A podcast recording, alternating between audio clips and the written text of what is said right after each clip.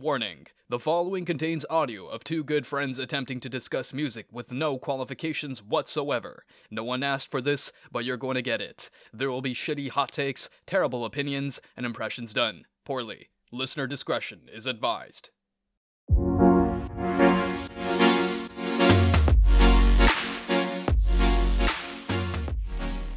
Hello, and welcome again to another awesome, riveting, earth shattering, mind bending edition of Music. Maria, and also Drake. how are you doing?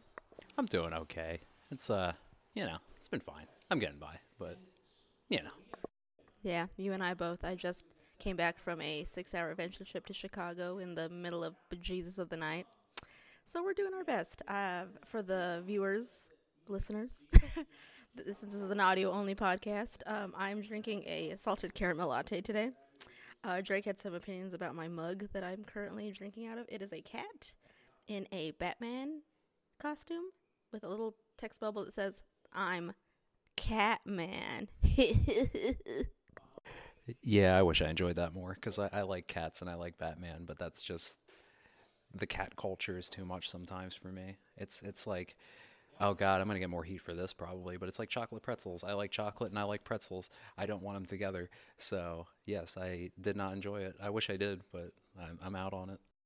We're starting off hot. Hot take alert already. My goodness. Hot take alert! He's just coming in with a flamethrower. My goodness. Well, with that said, uh, today's theme of uh, this week is a little bit more abstract, I think, than we've done in the past. Um, today's theme is an album from our respective genres that, uh, based on uh, whatever factors, we can touch on this when we get into it. But for for whatever reason, at the moment, we didn't think that we would like it, and when we listened to it, we were pleasantly proven wrong, and we were like, okay, actually, I like this a whole lot. So love that for us. Um, if you want to kind of touch on your album that you you had given to me, uh, in terms of why you thought you wouldn't have locked the album yourself, and like what factors led you to end up liking it, and why you you know recommended it today. So my album is uh, Leprous' Pitfalls, and it was controversial. Might be too strong, but that's the best word I, I've got for it. Uh, because this band, what which album was this? It was their sixth album. Um, so they had five albums prior, and they were all progressive metal. Um, and a lot of people really enjoyed them. It really wasn't for me. Like I listened to it because he is, or this band, excuse me, is had a, had a connection to another artist that I like called Ihsahn, who is a great prog metal prog rock artist. Um, so I tried them out, and I didn't care for it, but this album came out and I heard it was controversial because they stripped a lot of the prog metal stuff and it was more prog rock and almost like pop at certain points and a lot of people didn't enjoy it. They thought that the vocalist had too much creative control. And so just by that alone I was like, well, I should check it out just to see what it's all about. I had no expectations because as I said, I didn't really like anything else that this band had done beforehand, but I loved it and like the album after this is really good. I just think they really fit prog rock, not as much screaming or growling, you know, just like singing and emotion. And I just, I thought it was really good. So that was the, I guess, the long way to say it. But yeah, that's why it was so shocking to me that I liked it. Absolutely. I uh, had no also prior knowledge of this band, much like Opeth from last week. Uh, never heard of these fellas a day in my life. Never knew anything that they've done, dreamed of, acquired in their time in music. So it was just a completely fresh start for me. Uh, so yeah, I guess I'll kind of get into my impressions then, since we're here. Um, I told you off the record before we started recording that in my notes for my listening, uh, I had put, and I quote, "We've got heat," and this is why I feel like I've got heat with Leprous right from the get go. Um, I, I don't necessarily think it's a terribly bad thing, but I'll, I'll elaborate. I'll go ahead and go deeper on that. Um, so when I had first put on the album, uh, the track starts off kind of slow, a little like serene, a little like haunting, a little like beckoning almost, where he's kind of gesturing from you out of the gallows, and that really kind of was like similar in, in its own way to like the Opeth's opening out, uh, song of their album that you gave to me last week, where I was like, turning up the volume because I just wanted to like hear what he had to say. I was like, this is great. I'm doing great. And I'm listening to this in my car, mind you.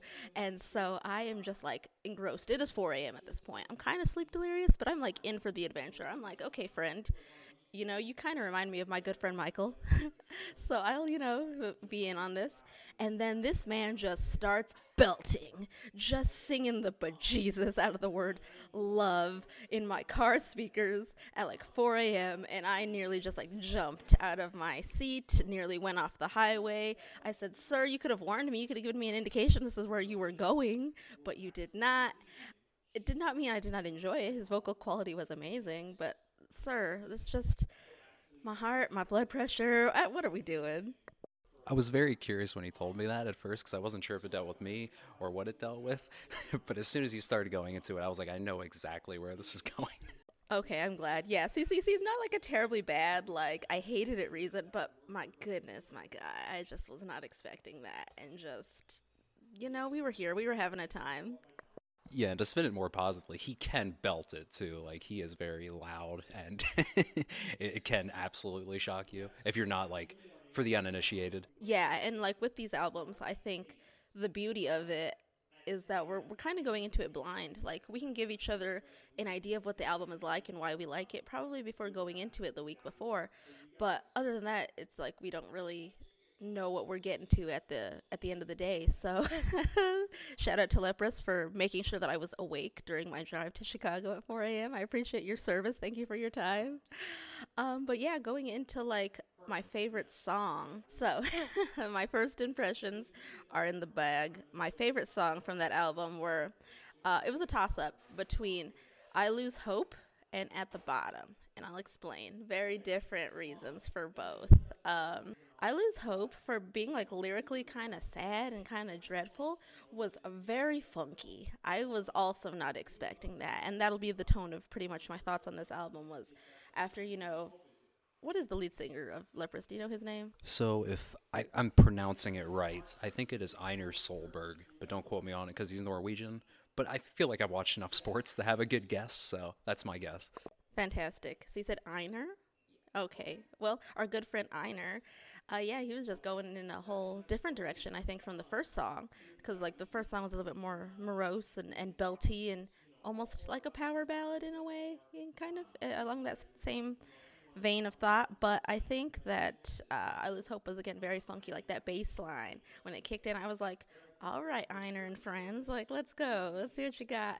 Um, I guess I'll give this to the listeners since I'm not able to, you know, show this to you in a, a video medium. Uh, if you look up like the Jay Z head bob gif where he's just like head bobbing, but like he's kind of like unsure of what he's listening to, but he's still like grooving. That was me listening to I Lose Hope. I was like, all right, like I don't know where this is going, much like I didn't know where the first song was going, but I'm here for the ride. So I appreciate that yeah, very, very lively song for what its lyrical content entailed.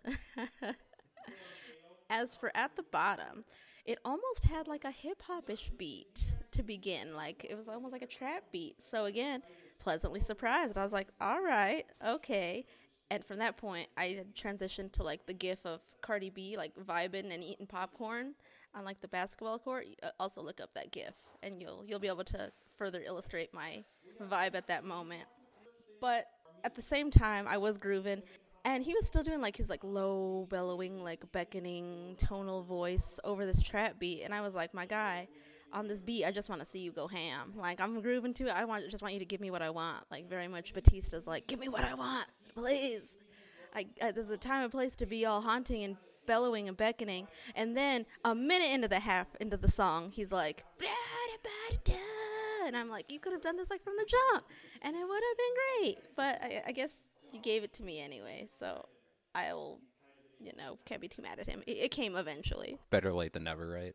But um, I'm glad to hear that you liked At the Bottom so much because that is my personal favorite on the album. Like, I know this isn't video, but like when you said it, I openly like cheered when you said At the Bottom. So I was really happy to hear that you enjoyed that song. Oh, absolutely. And I think too, in its own way, uh, despite the the aspect of like not knowing what to expect just in this song alone i felt like he was doing like seven different things at once in terms of like style and tonality, and I'm using all these words that I'm not qualified to be using. So if I'm using them out of context, oh well, cry about it. but it, it definitely felt like, okay, now we're going in this direction. Now we're going here. Now we're doing this. It really felt like a musical version of Temple Run. If you've ever played Temple Run, it was like an iPhone game that was like really popping in the in the early 2010s.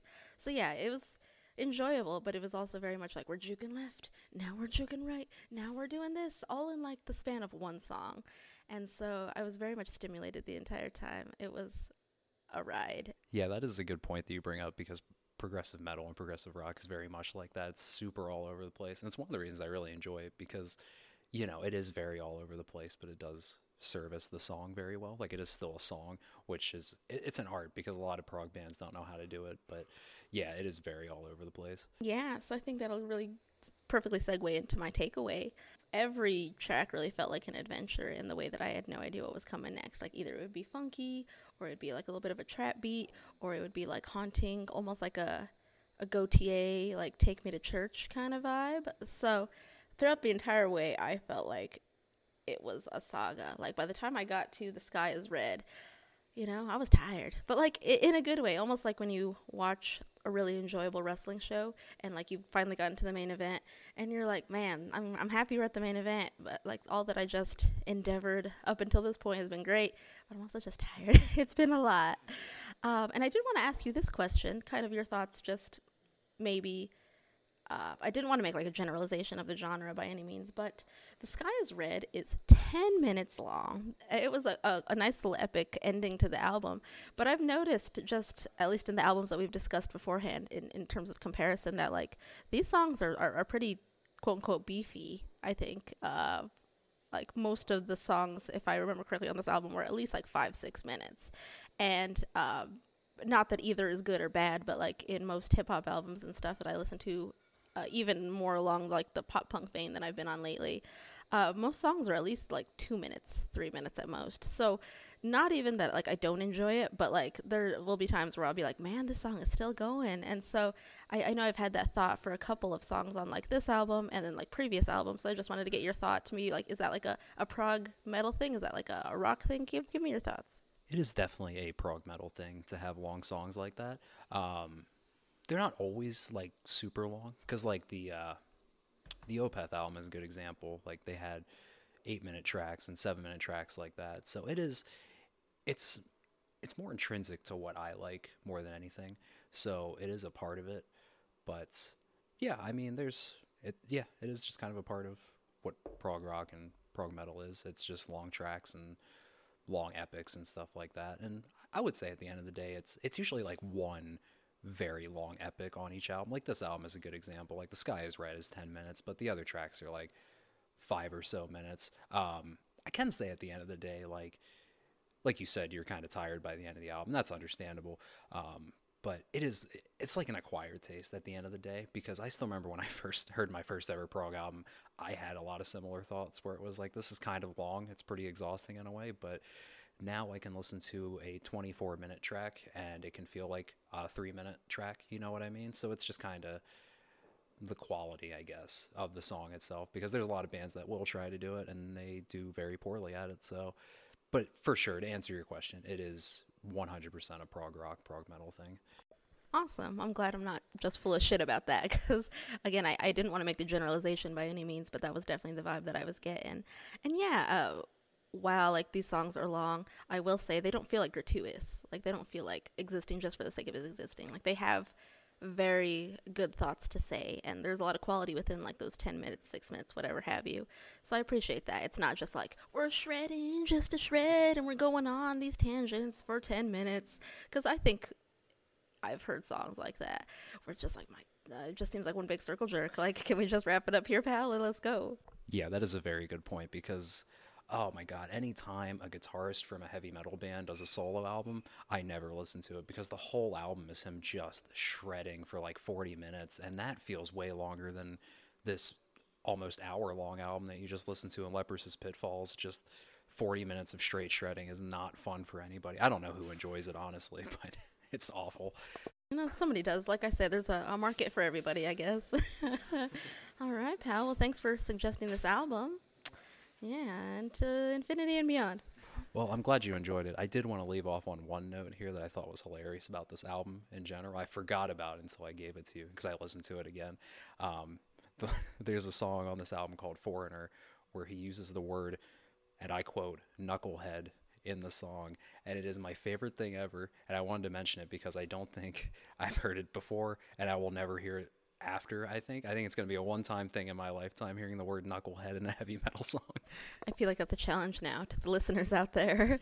all, you know, how many did we get our first episode? 26? If all 26 of you are still around by this point, awesome. If there's more of you, even better. We're laying down the gauntlet. If there's a heavy metal song out there that also features the word knucklehead, send it to Drake. I'm sure you'll make his day.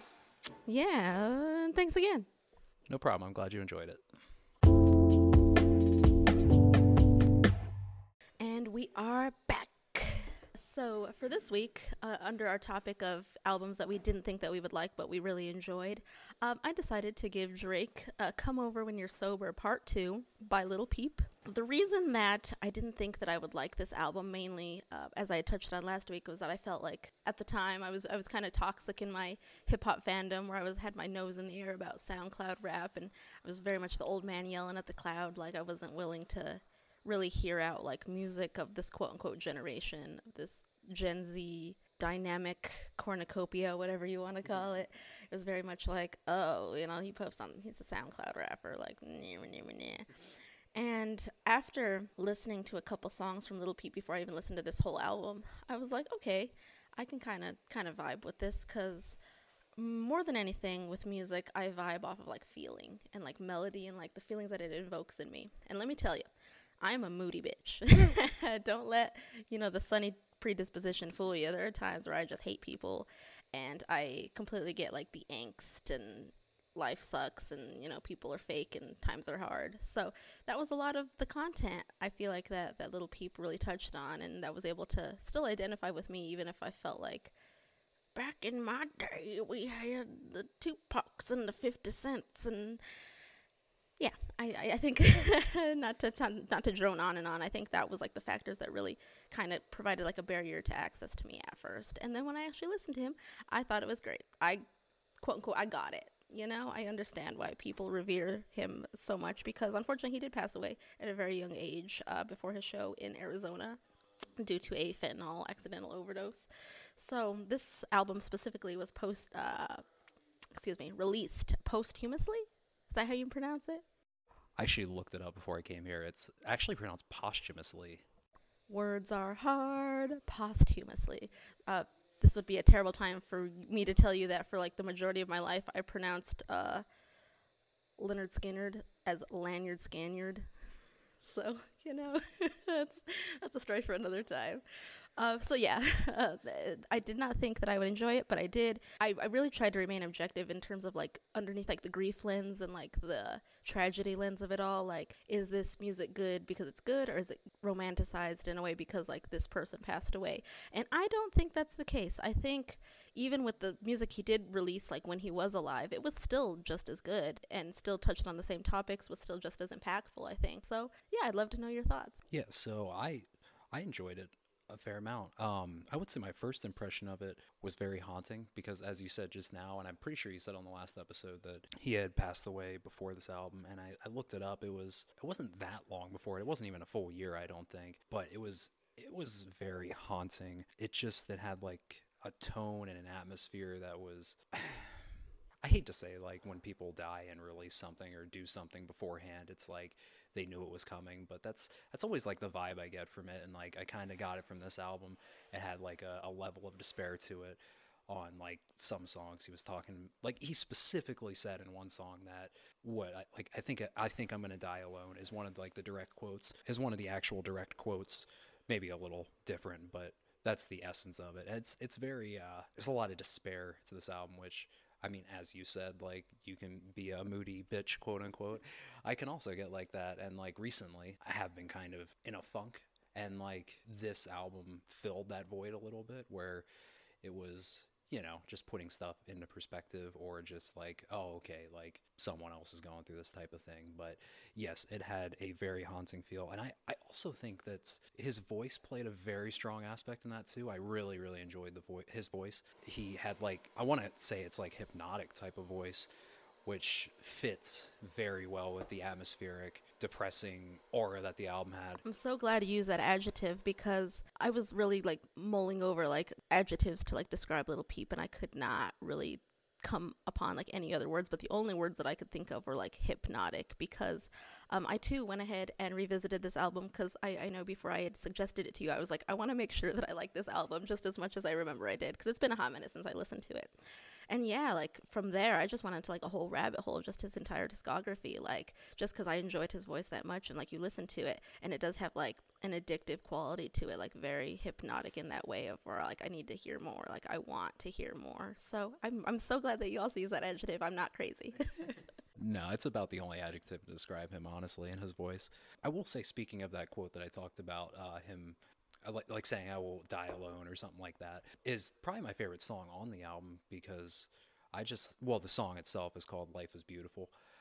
I thought that was a very well written descent into like sadness and depression because it starts out, you know, pretty high and then it like slowly goes down. I like the way he, you know, messed with the phrase life is beautiful like he would say life is beautiful here and then he would come back and say life is horrible here and it was it just it was really good. I mean, the song itself was great, but like the lyrical, the way he wrote the lyrics, I thought was really good because you know I've I've listened to a lot of music and listened to a lot of sad music. That's generally what I listen to and as a whole, but that's the way that I feel like it sticks out is when they do it in a different way and they use words in a nice poetic way, I guess for lack of a better term.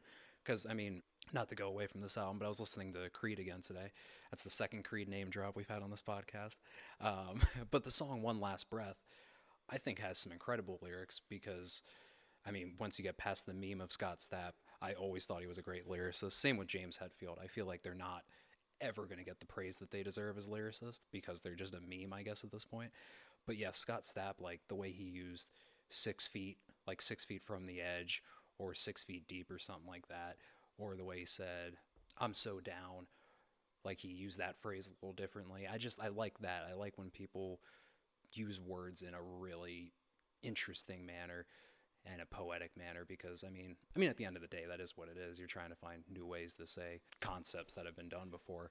I thought he did a very good job and I thought Life is Beautiful was a very very good example of this. The song is also great too, but the lyrics really hit me for sure. For the musical quality of it, I said last week that Machine Gun Kelly was the most eclectic, and I feel like this one actually surpassed it in a little bit of a way because I think it just added on to what Machine Gun Kelly was doing with his Hotel Diablo album because he did utilize like guitars and pop punk stuff. But this one, honestly, it's like I don't even know. Like, I mean, you can classify it as rap, it has beats and stuff, but you know, there's also like guitar layering with a rock tinge, and it's also like easy listening music on top of it. So it's very hard to like pigeonhole in one genre. And that, again, like I was talking about lyrics, where that sticks out to me. This is where music sticks out to me, where it's very eclectic. As you were talking about with Leprous' Pitfalls, it's really all over the place, but it like still is one complete picture. And I thought he did that very well. It was a lot of rock, like guitar stuff and rap beats and like nice, nice atmospheric, like sad overall feel to it. I thought everything served each other. Like it was really good. Uh, the album flowed very well. So I thought the musical quality was very, very good on this album. Honestly, yeah, um, I, definitely agree with all those points there. I did want to note as well that um, at the time, because this did come out a number of years ago, uh, with me having like my nose in the air to SoundCloud rap, I didn't really understand it because I didn't give it a chance. And when hearing it, I wouldn't say that it was in like this light bulb magic moment that heavens came down and life was all good in the world, but I understood why people really gravitated toward it because in terms of like hip hop and all the stuff that I grew up with and everything in terms of my own hip hop fandom to begin with, this was so unlike anything that I'd ever heard from before. Like so I'm really glad that you mentioned that it was like very genre bending. Like I I wasn't ready for it. I guess to, to put it in lack of better terms, uh, I just thought it was so unique. I thought he was definitely like an outlier and like a pioneer of like this genre and like really taking it and making it something completely new. And yeah, uh, I know that uh, Machine Gun Kelly was like greatly influenced by Lil Peep because he did shout him out one of his songs on Hotel Diablo. So like that comparison is not a miss or that I guess uh, lineage that thread together. Yeah, it was just so unlike anything, and I think that uh, people like uh, Lil Peep and XXXTentacion and Juice WRLD and other like SoundCloud rappers from uh, that time that really started to make their name really kind of just kicked the door open of hip hop, and we're like, we're not gonna do what has been done before. We're gonna make our own thing, and I can respect that. Yeah, that is really cool that you bring up like the SoundCloud thing because that was what I was thinking too. Because like I'm not like crapping on you. I was also elitist with heavy metal too, but it's like, man, maybe that was what they needed to do to like bring this really interesting new layer, really good new layer into rap. Like maybe they just needed to go through SoundCloud and do what they needed to do because I mean honestly, it's really really strong stuff. Yeah, and um, if you do want a little bit of extra credit, I was googling it to make sure that I had the correct name of it. But there's another uh, documentary on YouTube because on top of being a moody bitch, I'm also a bitch who loves to learn. So I I am a very big um, aficionado. I'm just butchering all kinds of words today. You understand what I mean. I like documentaries. I watch documentaries at length. So there's another one on Hulu called American Rap Star, and it specifically details like the rise of SoundCloud rap as a genre and like the artists that really brought it to prominence, including like Lil Peep, XXXTentacion, uh, Lil Xan, etc., etc., etc. Very good. And uh, another documentary that I can recommend in the same vein is specifically about XXXTentacion, who also unfortunately got uh, murdered uh, at an early age, uh, and it's called Look at Me.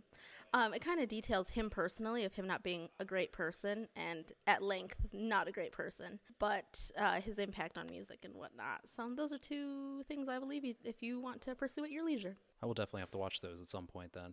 But yeah, I would say overall that my biggest takeaway is that well, a the albums keep getting better. I feel like I've been enjoying the albums progressively, and I'm I feel like I'm wondering if it's because I'm starting to get like the the taste of hip hop and rap and stuff like that, where it's like, oh, I understand it. Because, like, I feel like the lyrics have gotten better for me too. I'm not sure if it's just the people that I've been given or if it's just like, okay, I'm kind of understanding what metaphors and what's how they use words and stuff like that compared to like something like heavy metal, which is completely different. Uh, because, I mean, they do touch on similar subjects. Like, you know, it's just little changes to it where it's like I feel like it's starting to grow on me. So maybe it's a little bit of that. Maybe the albums are just getting progressively better.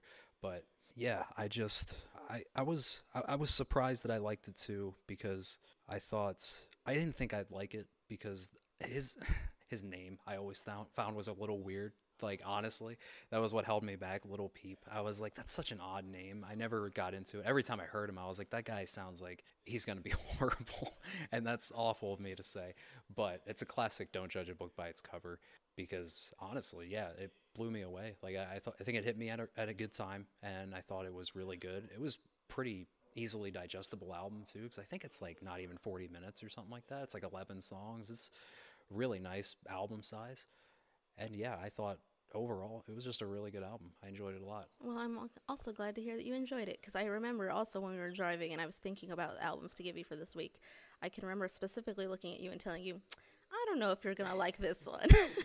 so I'm glad that it worked out and I'm glad that we were both able to enjoy our albums this week. And yeah, thanks for your time. Thank you for another good album. All right, well, that was another awesome episode of music, Maria, and also Drake. Um, I did want to give a shout out to the concerts that I saw this past weekend. I went to Joliet this past weekend on Sunday to see Fleshgod Apocalypse. And then I know this is going to be uh, posted post your concert going. So what what date was that? It was February 26th. That's when I saw him. Yes. Um, I figure I'll mention him because I mean this is one a music podcast, and two, this is also like a precursor. It's going to be a prologue for things that come because a band like Fleshgod Apocalypse will definitely be listened to at some point. No, they did a great job though. I wanted to shout them out as well as the other band that I saw because they they're so good. I'm such a sucker for a good performance at this point because I mean at the end of the day that's what it is. That's what all entertainment is. And they have just they they come out in like tattered composer uniform or com- composer outfits, not uniforms. They just have a handle on the crowd like no other band that I've ever seen before. They just like they don't try too hard. Like I, the only thing I can equate it to, which I know you'll understand, and I'm sure the wrestling fans and friends that we have and also wrestlers that might be listening to this will get but when the wrestler steps into the ring and then they just start clapping their hands and they're like come on guys let's have a good time that's what i feel like a lot of bands are uh, on a heavy metal stage You don't need to at me like that, Drake. I feel personally attacked. I just came here for a good time. You're out here questioning my brand, my moral integrity. i'm sorry to do that to you but i do see that a fair amount and it's like there's nothing that makes me want to clap more or cheer more or cheer less i should say and clap less for a person than when they're telling me to clap or cheer if i'm being perfectly honest with myself. Because that's how a lot of the other bands were on that show. They were like all right guys let's have fun. And i'm like i was having fun. Why did you start talking? I don't want to hear you.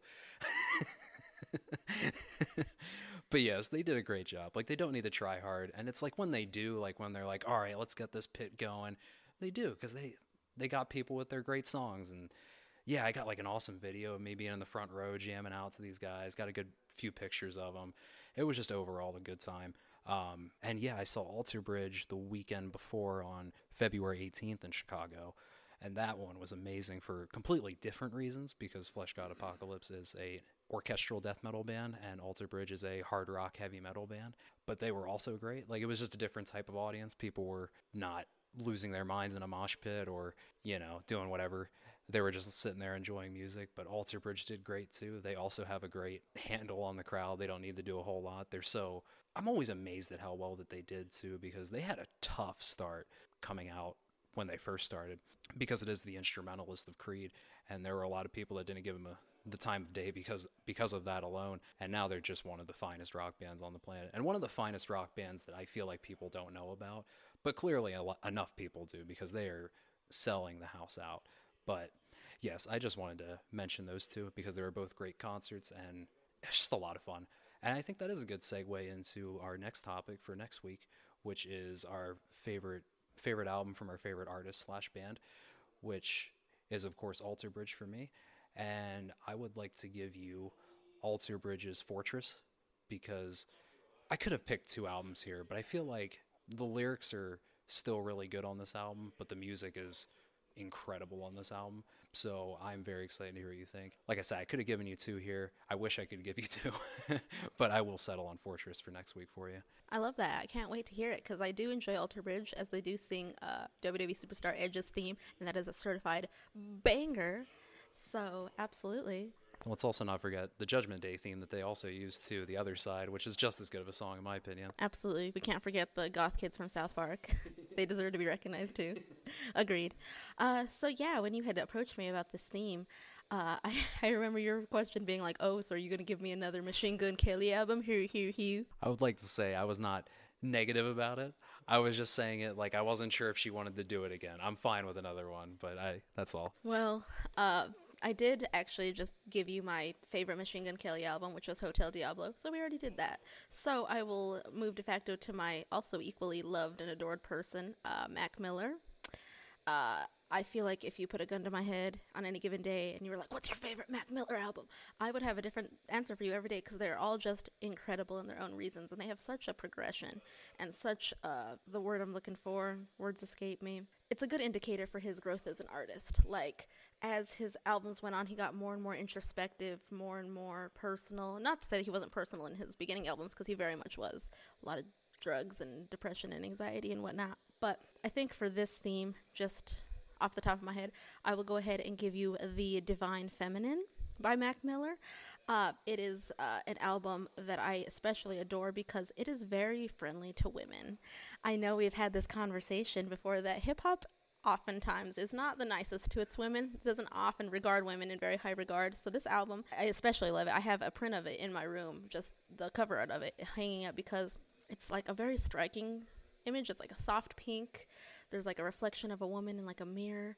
It's very nice. And uh, Mac Miller himself was saying how he really wanted to devote this project to like his admiration, his love, and his appreciation of just like feminine energy. Like from the get go, they're like women laughing and enjoying themselves. And I'm like, I enjoy it when my hip hop artists like like me, want me around, and celebrate me.